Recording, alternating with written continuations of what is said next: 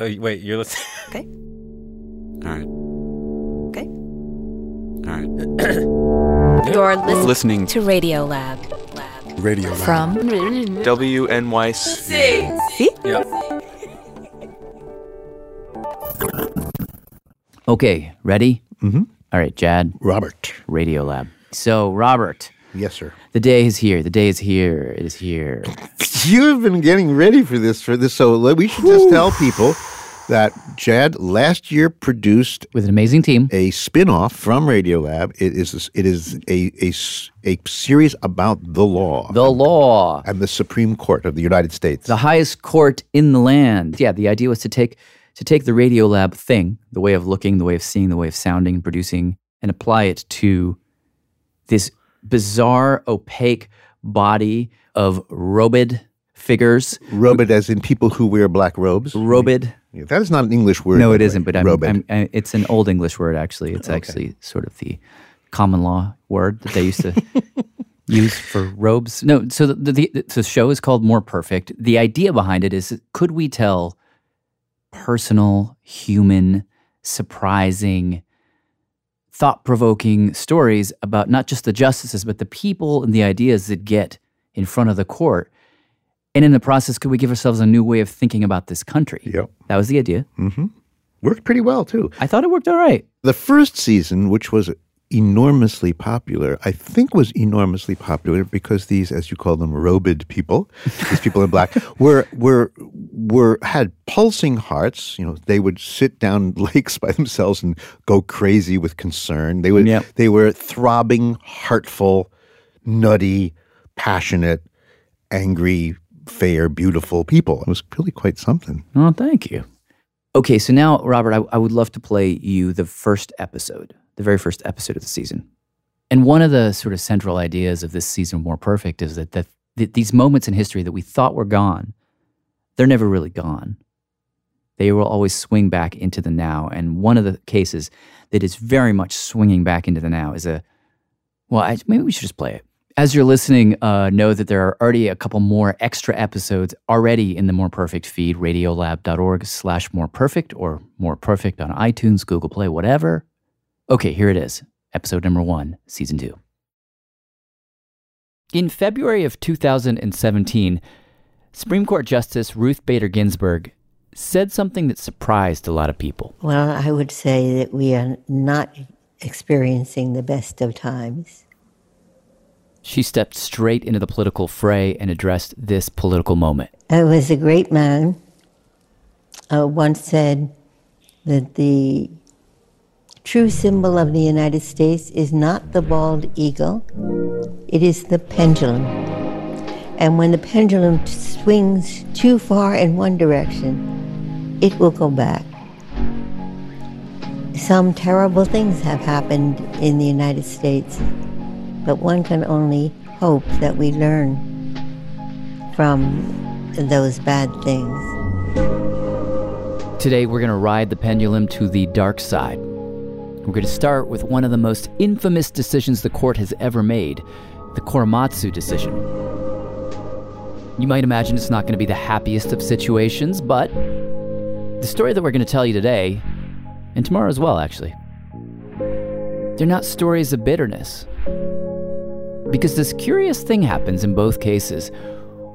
When our characters can't find justice inside the Supreme Court, they stop looking for it there, and they find it somewhere else entirely. Producer Julia Longoria starts us off.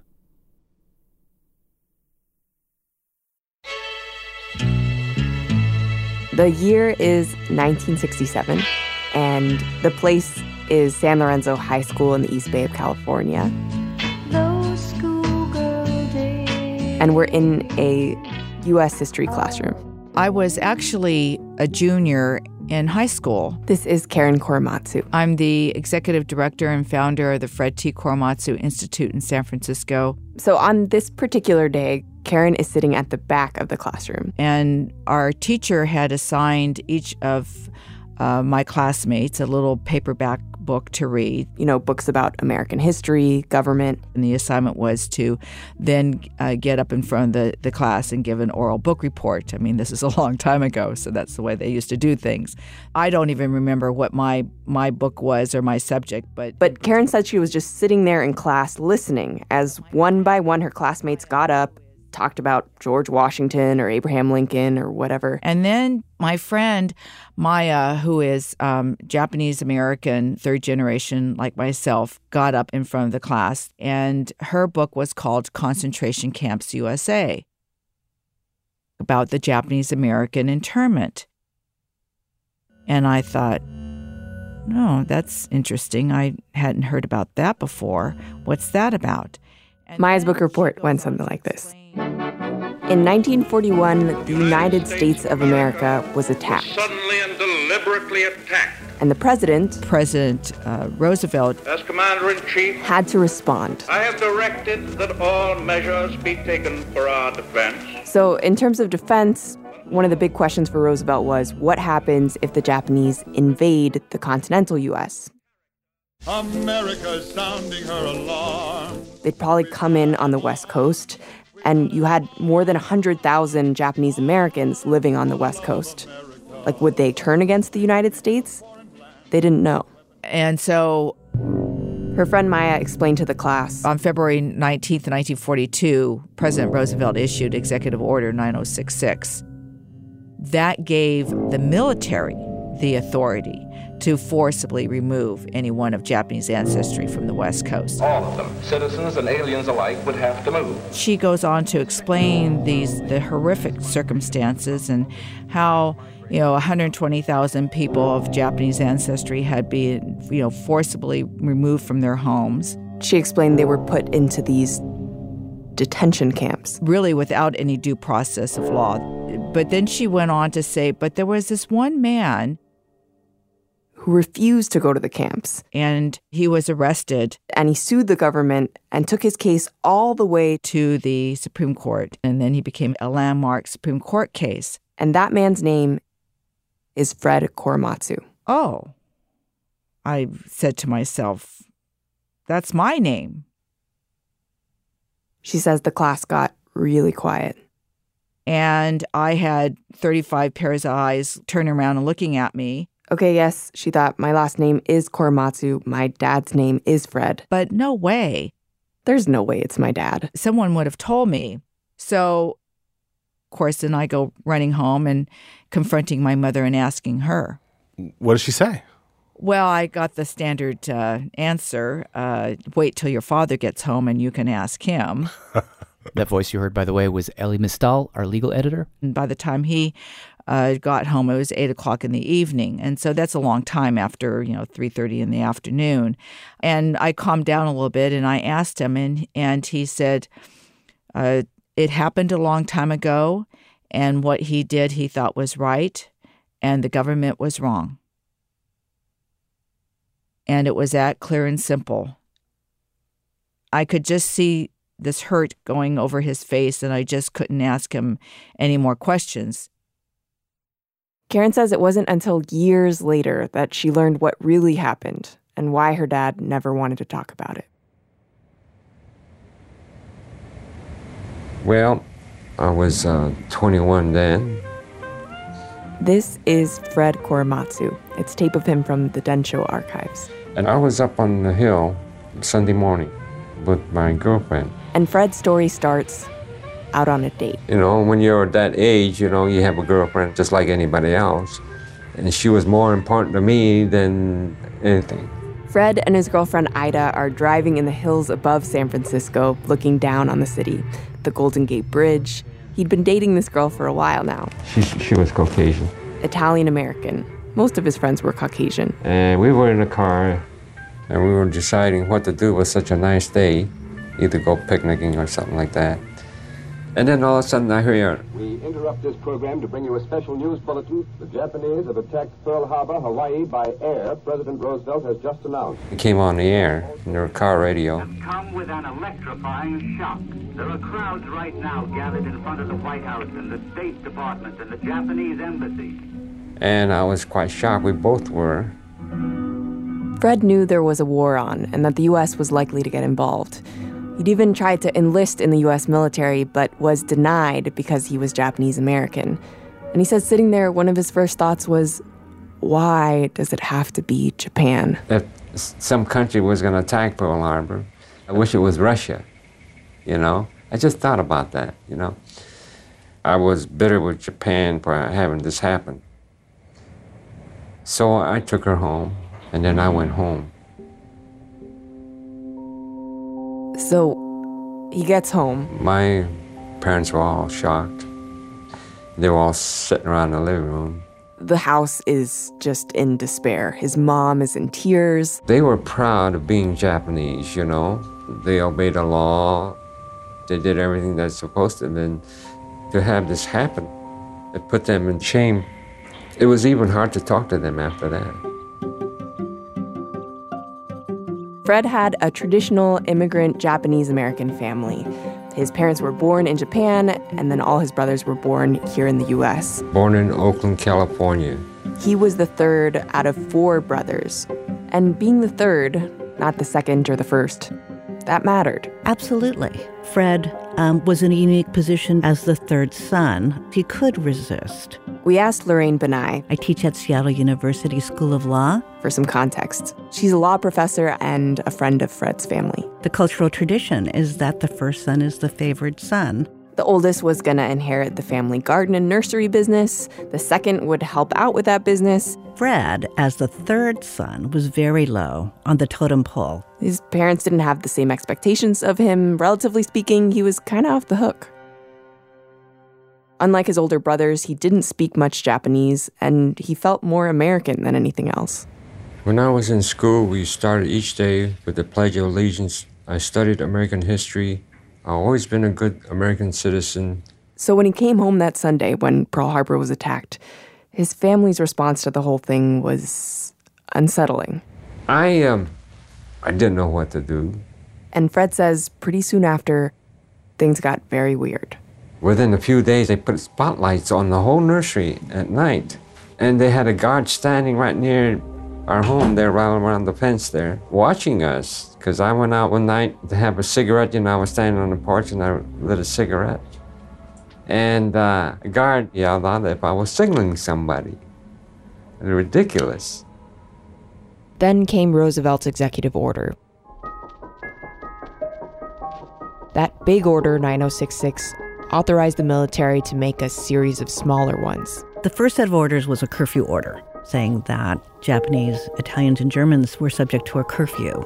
The second order was a freeze order directed just at the Japanese on the West Coast. They weren't allowed to leave the area. And then the third order was an order that they could not remain on the West Coast except for in the custody of an approved location by the Army. All persons of Japanese descent were required to move to assembly centers. There are about 15 of these assembly centers, and Japanese Americans were told to report to one of these centers by a certain date. When the evacuation notice came, Fred's family began to scramble. They had to worry about what they were going to take, what was going to happen to the nursery. So, especially my mother, you know, the tension and worries. So, in the days before his family left, Fred made a decision. Me being the third son, you know, I um, I had my own worries. I had my own girlfriend, my own problems. He decided not to go with his family. I um, talked to them that uh, that I didn't want to leave. I won't leave with you. He didn't want to leave Ida behind, and he thought maybe the two of them could make a break for it later on. Leave the state before the evacuation deadline. And um, they said, fine, if we can do it, go ahead. He was the third son, so he knew that his older brothers would be able to take care of the family, and they said he was a grown up and he should make his own decisions. And so he did. He went off and got his own apartment and his own job as a welder and kind of lived under the radar. He knew his brothers would be there to take care of his parents. If you're with a family like my family or any Japanese family, you feel the pressure and the sadness But on the outside, it's different. It's just like a normal life, you know, just like we've been living all the time. I felt right at home. You know, I said, well, heck, I, I, I'm an American citizen too, you know. I didn't feel guilty because I don't think I did anything wrong. Do you have a sense that he was politically aware at this point? If you're asking me about whether he refused to go as an act of political resistance, I don't think initially. Unconsciously, he probably knew that what was happening to Japanese Americans was wrong. But I don't think he had the words for it that we might have today.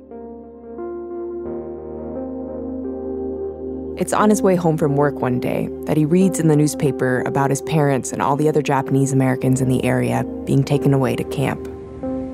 Made me sick to my stomach, you know, that I can see my parents going in, you know, and my brothers going into camp. And uh, I'm not there, you know. But that was the only time that I felt uh, kind of lonely, you know, like, well, what am I going to do now, you know? It begins to slowly dawn on him what he's done. By staying in the Bay Area, he is officially breaking the law. And he and Ida aren't sure what that means. Like, will they be thrown in jail or worse? He talks in the archives about how he's worried. And Ida's worried too, because now he could get arrested.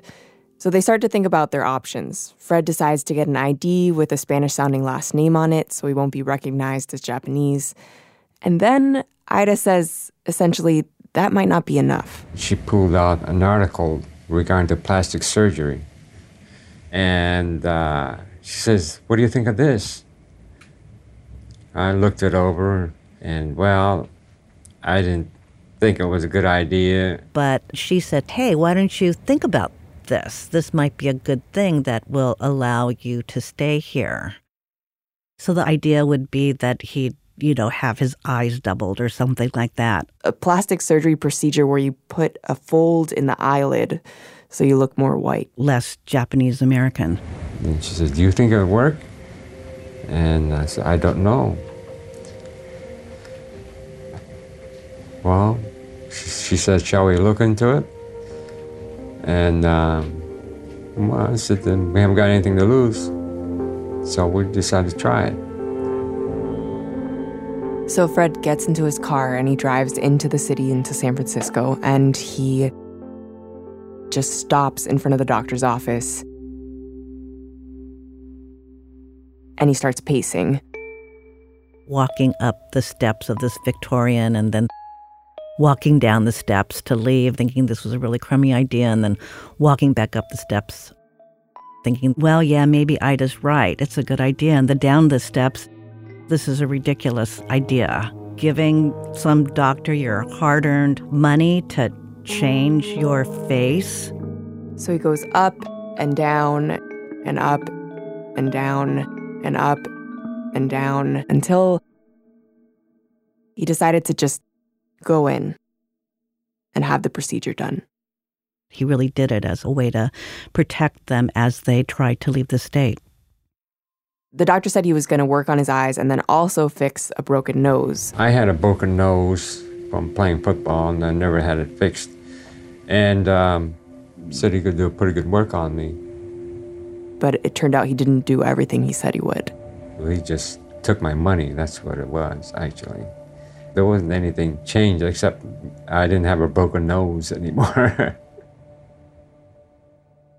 So he drives back to the East Bay with a new nose but the same eyes. And shortly after that day at the doctor's office, he's out buying cigarettes at a convenience store. And a clerk recognized him and reported him. And one day, walking down the street, he was stopped and arrested um, and spent his Memorial Day in 1942 in the San Leandro jail. When we got caught, they called her in too, yeah. And um, uh, I seen the police chief talking to her for quite a while. I imagine it's a small jail and he's just been admitted, so he's sitting in the lobby and he sees Ida come into the front desk. He's just out of earshot. He can't make out exactly what they're saying, but at a certain point, they stop talking and she just walks out. So that was the end of it. I never did see her again.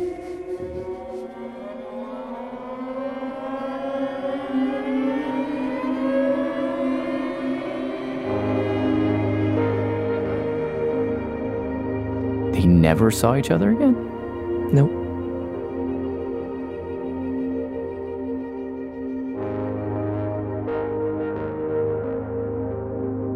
So he's sitting there alone in the San Leandro jail, and they end up transferring him to the Oakland jail for some reason, and then he ends up at the federal prison in San Francisco because resisting the order was a federal offense. Anyway, um, one day um, I got a call from the guard and told me I had a visitor. And I didn't know who it was, you know. I knew all my friends were in camp or they were in the military. But Fred goes down to the visiting room anyway. And there's this man there. I'm a New Yorker who, uh, well, I believe in civil liberties. And when the right of people is being denied, this is something that I'm concerned about. The man says his name is Ernest Besig. And uh, he was a very nice fellow, easy to talk to. He asked me if I needed some cigarettes or something like that, you know, just to break the ice. By the way, I asked him, Who do you represent? And Ernest responds, Well, the ACLU. And I thought it was maybe a church or something like that. We have no way of knowing what exactly was said between Fred and Ernest Besig. Both men have passed away. But it seems like something important must have happened in this conversation because if, as Lori Bannai says, I don't think he had the words for it that we might have today. Fred didn't have People would think the language of resistance before this moment. Something in that conversation must have given it to him. Because when Ernest Besig asked him, Do you want me to represent you in a court of law? Fred says yes. Yes. What do you imagine the words were that might have turned him in that moment? I imagine that Besig must have said to Fred, We think that what's happened to Japanese Americans is unconstitutional. We'd like to bring a lawsuit to say that Japanese Americans are being sent away only because of their race. And in that, he gave Fred language for what I think Fred knew was wrong.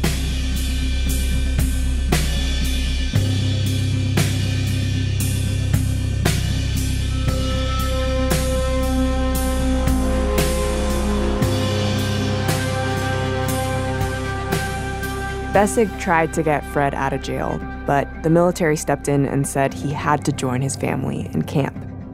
They were at a place called Tanforan Racetracks. It was a temporary holding spot, so that meant that the first place that Fred went after jail was a converted horse stall. I opened the door and uh, there's gaping holes on the walls. The wind just blew in there and the dust blew in there and everything. And this was a small horse doll because Fred had asked for his own. He wanted to sit and think about what to say to his family, who were also at Tanforan. He sat and looked at the single lone bare light bulb above and the smell of manure and hay. I mean, it's made for horses, not for human beings.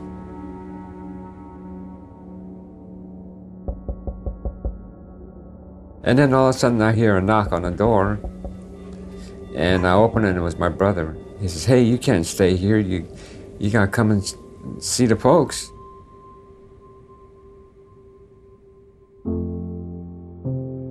So he walks Fred over to the stall where his family's been living. And I was surprised the way they fixed up their stall. They filled up all the cracks and they put newspaper for the walls, you know, papered it all up. This was a common thing for these families. Thousands of them were transferred to more permanent camps, and many stayed there for up to three years. Over time, the community kind of tried to build lives for themselves. You hear stories and see pictures of people building small Japanese gardens out of what they found in the area. You saw newsreels about the people who made the desert bloom.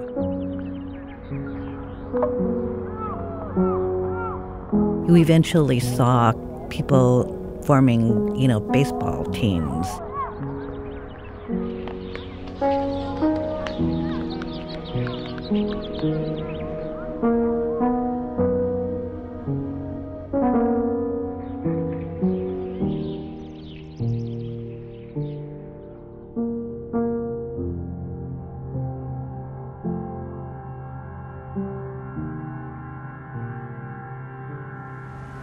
My brother, he was involved in uh, various Japanese activities. And uh, he thought it might be a good idea for me to get some suggestions and opinions regarding to uh, if I should fight the case or not. So Fred's brother called a meeting. He got about 30 young people together. I imagine it was like in a mess hall or something like that. And they discussed Fred's case. They were discussing it to themselves or in little groups. And I stood around and waited for someone to speak. But no one actually came out to speak to me.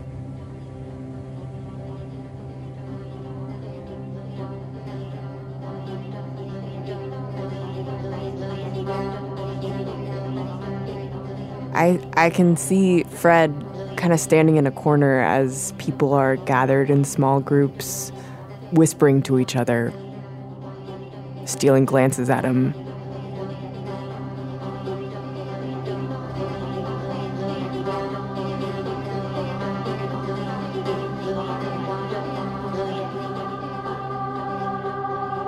But no one says a word to him.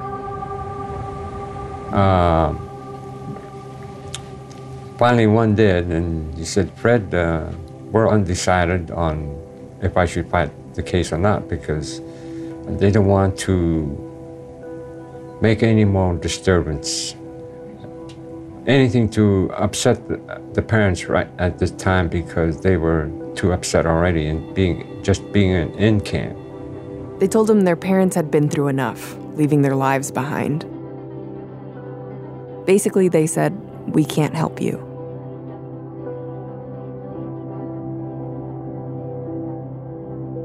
But there was one Japanese American group that did decide to say something about Fred's case.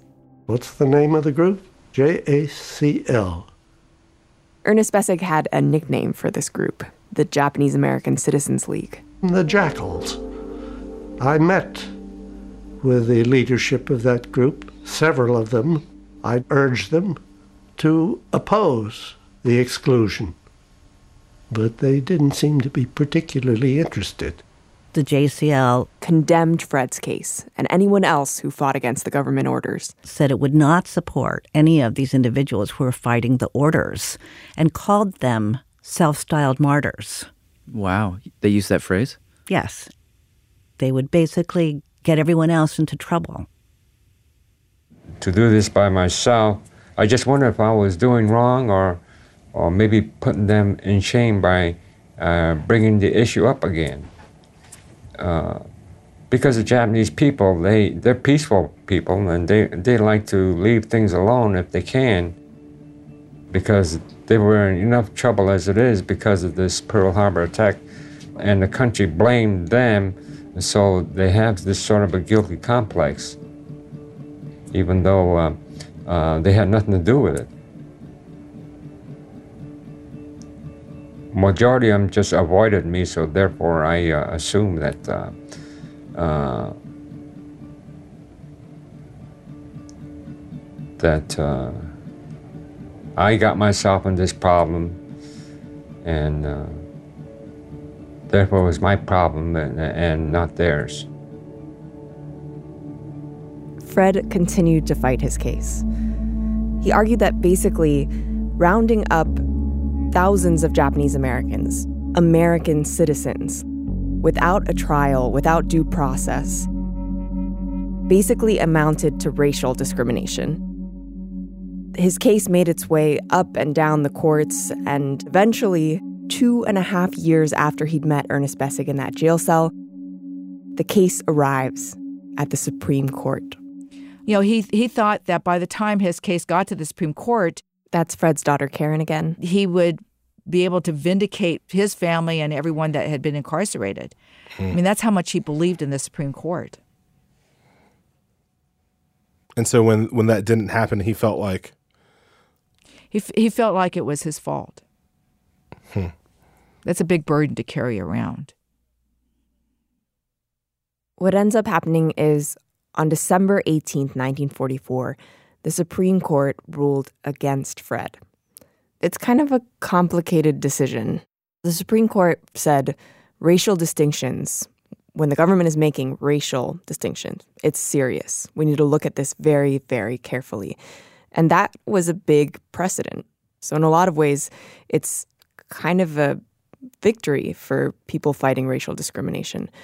But then the court turned around and said, even though racial distinctions are serious, this one is not strictly racial. We're at war with the Japanese Empire. Therefore, rounding up Japanese American citizens is a way to defend the nation. God, if you're Fred at this point, like it sounds like it sounds like lonelier than I can almost imagine because you're you're by yourself pretty much on all fronts the country that you feel so a part of that you want to actually enlist in the military to fight for doesn't seem to want you at that moment. Your own community doesn't seem to want you. Your family is ashamed by you. Your girlfriend is gone. I can't imagine being more alone at this point. And he never shared that with my brother or I. He shared it with my mother, but but we didn't that wasn't part of our dinner conversation.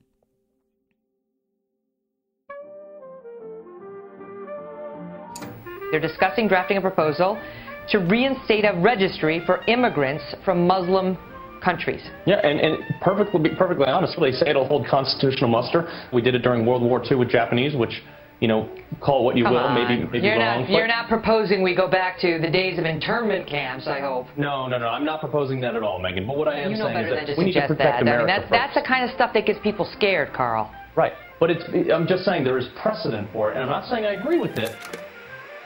This is the crazy thing about the Korematsu decision. It is still on the books. That guy, Carl Higbie, got on Megyn Kelly and said this stuff about Korematsu. And the very next day, he got on and apologized for saying that. But he's right. Korematsu is technically still good law. Just as Antonin Scalia once said that, sure, Korematsu was wrongly decided. But if you think that it's not going to happen again, you're kidding yourself. The, the court isn't going to get isn't going to cross the president in a, in a, in a national emergency. Would you like it to? um, I think so. Um, would you like it to? No. That's not Antonin Scalia. It's a judge named Richard Posner. And at the time that Elie talked to him, he was on the Seventh Circuit Court of Appeals. And he was widely considered by people on both the left and the right to be one of the most influential judges in the country. He's sometimes called the 10th Supreme Court Justice. And he's a big defender of the Korematsu decision. What do you say then to Fred Korematsu? What do you say then to, to a, a Japanese American about kind of the law and the court? Well, they were given compensation. Right. but I mean, there's, there's, you know, the, there is, you know, pain and suffering. There is, there, there is an anguish, right, that we can't exactly commodify. Uh, yeah, but um, at the time it all happened, shortly after Pearl Harbor, it, it seemed like the right thing to do, and probably was the right thing to do. And I imagine that the officials in the federal government in um, 1941, they probably didn't know anything about Japanese Americans on the West Coast. I think Roosevelt had ever met a Japanese American. I doubt it. Right. I just think that, So- you know, the fact that he hadn't ever met anybody um, might have been a reason for him to be more restrained in his executive orders, right? I mean, No, because all he cares about is the defense of the United States.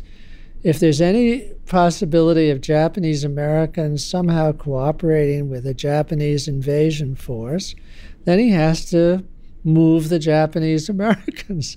That's that's I'm sure that's all he would have thought of, right? I mean, I think that's all he did think of. But what else could he have thought of? That's the only thing he is going to focus on. And if he doesn't, he could be impeached. Well, he, he could also worry about citizens, right? And I think one of the No, I- no, no. Look, you're not you're you're missing the priorities. The priority is defense. That's the priority. That's what these people are thinking about. You think they have time to be thinking about any any kind of nice ideas for protecting people any more than than Lincoln did. What he's referring to there is a moment in 1861 when Abraham Lincoln basically tossed this alleged Confederate in jail without due process, and then justified it by saying he had to save the Union. In that case, Supreme Court Justice Roger Taney ruled against him. Should Lincoln have said, "Oh well, Taney, he's the Chief Justice, and he said this jerk should be released"? I guess I have to do that. He's the Chief Justice. No, you do that enough times as the president, you're out. it seems to me that that's why we have courts. We have oh, come on. courts to restrain the executive. That is not why we have. We do not have courts so that presidents can be checked in situations of a national emergency. That wasn't why courts were set up. so that then what I, I mean I, I guess I'm I'm flailing now but then what stops them what if court if Congress can't stop them and if the courts can't stop them like what can stop a president in a time of war There's nobody. There's nobody can check that. That's the president's responsibility.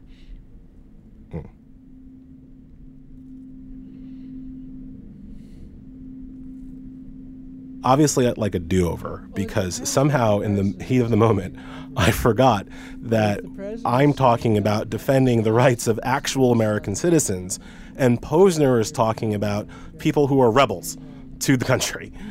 Um, there's probably a way where I could have said, pointed that out to him. Um, in terms of the court stepping in, I mean, it happens. It happened to Truman. But, you know, Judge Posner is right that it doesn't happen a lot, which is why he gets to be Judge Posner and I'm the guy that had to check Wikipedia.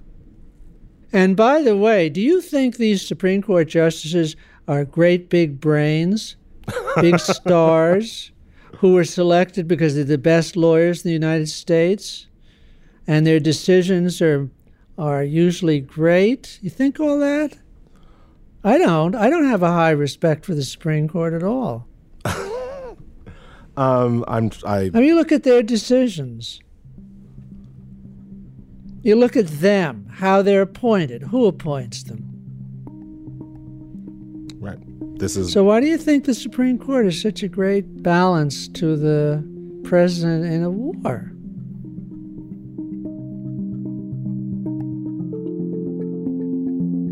This is what gets me up and gets me going because I still think it can be used as a precedent. so you're you're you're you're you're still worried that it can be used Yes, and that it do you think it will be like definitely. do you think you know, I think we cannot take this for granted.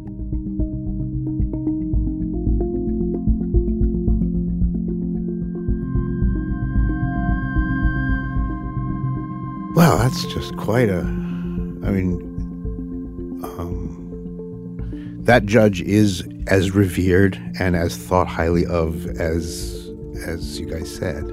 Uh, yeah, he just actually the thing we don't mention. I'm Posner. he, he just retired. Yeah, he just did. Like I think within a within the last month. But you know, retired. I mean, I'm listening to that and I'm thinking, wow.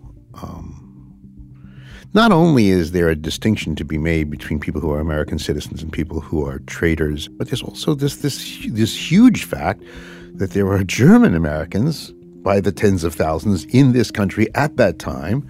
We were at war with Germany too, and Germans held in big rallies in Madison Square Garden with swastikas and supported Hitler out loud and marched for him for a while, which they had every right to do. But uh, they were not um, given quite the same degree of suspicion as the Japanese, and that's a question I think for for the court. So there is an argument for Justice Posner, but there's an argument against him. Yeah, for sure. And uh, for sure. Yeah. Wow, that's really interesting. So now Fred has to solve his problem elsewhere. Right. So in the next part of the story, the question really is like, since Fred can't get justice in the court, can he find it on the outside? And he does in this uh, place that you wouldn't expect. When we come back, we'll find out where that place is. Yeah. All right. So we'll continue in a moment with uh, our featuring of Radiolab's first ever spin off, More Perfect Season 2, Episode 1. More in a moment.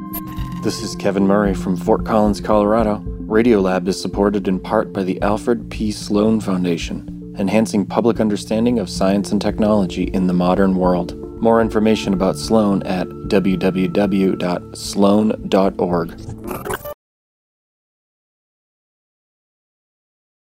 Hey, I'm Jad Abumrad. I'm Robert Krulwich. This is Radio Lab. We're previewing uh, the first episode of More Perfect Season 2. So we go back to Fred Korematsu, who, as you just heard, lost his case before the Supreme Court, Mhm. did not get the remedy he wanted. And so now he is, I don't know what he's going to do. Well, now he ends up getting a kind of remedy. You said it was something that you didn't, uh, that it's not from judges. No, not no judges involved. And this when when I this this I this I find really really moving. I got to say, just personally, the whole reason to tell the story is where it ends. Okay. So Don't say any more. I'm not going to say any just- more. yeah, just let's- let's go let's back just to it. listen to it. Yeah. Okay. So so producer Julia Longoria is going to pick back up the story with what happened to Fred after the decision. So the internment camp where Fred was staying closed in 1945. Um, and Fred had gotten permission by that point to work at a steel mill in Detroit. So he was living in Detroit. He fell in love with a woman named Catherine. They got married, moved back to the Bay Area, and had two kids. And Karen, his daughter, says that they were kind of ostracized from the Japanese American community. They grew up outside of the Japanese community. He was involved in Boy Scouts, Girl Scouts. I I was a Girl Scout, so you know the camps. When we had to open the camp, he would work on that. Uh, the Presbyterian Church in Oakland, and then he became an elder. So, he even joined the Lions Club. and he was president twice. And Karen says throughout the 40s, the 50s, the 60s, she never heard him talk about his case. No, never. No, never. He he just he never he never he never told the story. Even after she confronted him about it in high school. Yeah, it's that's it. But she says in like 1969 ish, 68 or 69. when the world was in a very different place, they got a phone call. Back in those days, you know, you the, my parents' phone number was in the phone book of all things. So I mean, my father would get phone calls from law students want to interview him, but he he really didn't want to talk about his case much. He just it was just too painful. But this time there was a professor on the line. From the University of California, Berkeley. He was a Japanese guy, actually. And he told Fred, I really, really want you to come into my class. There was a ethnic studies class that was actually off campus. Ethnic studies was not even recognized then. So he he talked at, at this ethnic studies class, and these kids were brutal. I mean, UC Berkeley at that time had this, you know, n- notorious reputation of being very radical. People were asking questions during the whole hour. This is Jean Quan, former mayor of Oakland. She was in the class that day. It was an important time that you, at, at different times in your life, you had to learn how to stand up to authority. And certainly these students were like, you know, fist pounding, saying, "Well, why didn't you? Why didn't you protest? Why didn't you do this? Why didn't you do that? Why didn't you fight harder?" And we're almost, you know, angry that he wasn't angry. You know, I think you got to remember that a lot of these students didn't even know anything about the camps. Many, many kids had not had frank discussions with their own parents. So with Korematsu, he was probably a surrogate for like their parents. How could they have gone through that and never told me? They had no right not to tell me. And so they're really angry at their parents. Surrogate or not, Fred felt like he was being indicted all over again. It, it was such a painful experience for my father. He never wanted to speak to anyone again.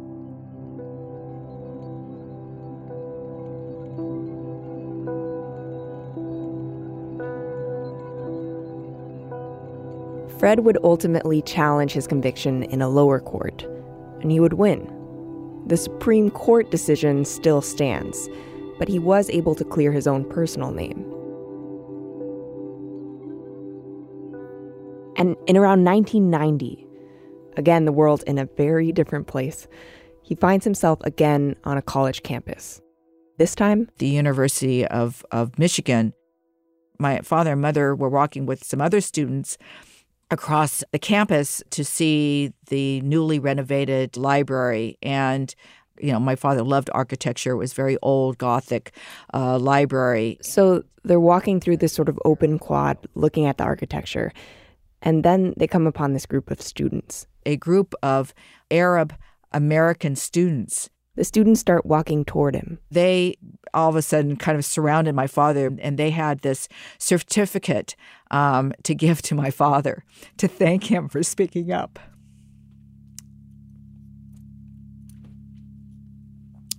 So that was meaningful to him.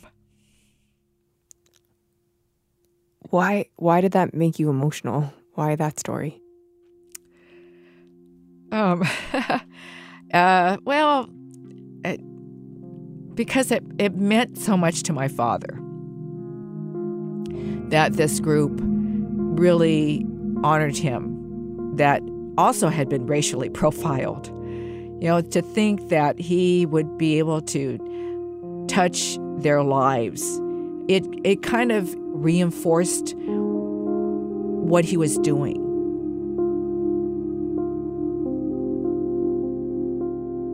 Do, do you have the same faith in the Constitution that your dad did? That yes, that... I have great faith in our Constitution.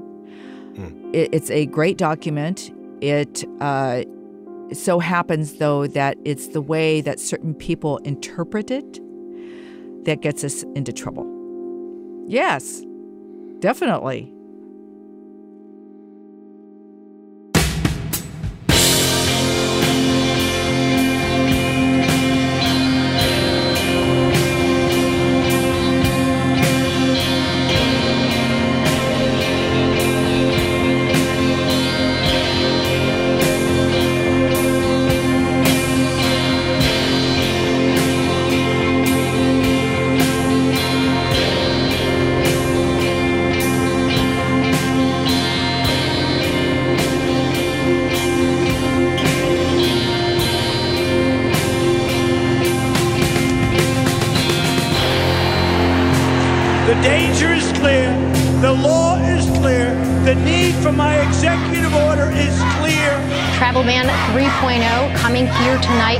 Administration unveiling new travel restrictions on certain foreign nationals from eight countries. Where are they gonna go? Because they sold everything with the feeling, with the thinking they're gonna start a new life in the United States. My nephew, my nephew, my nephew, my nephew has been detained since this morning. Has been detained since this morning. This is what we want. We want the freedom. We want the liberty. We want the people. We are the people. We the people. There are many, many lawyers here. They're all working pro bono today. They're from different organizations. This is what resistance looks like this today. sends a message that they cannot do away with constitutional protections without people standing up for the Constitution. So uh, I think this is inspirational. I think it's wonderful. And I think we need to be vigilant and keep fighting.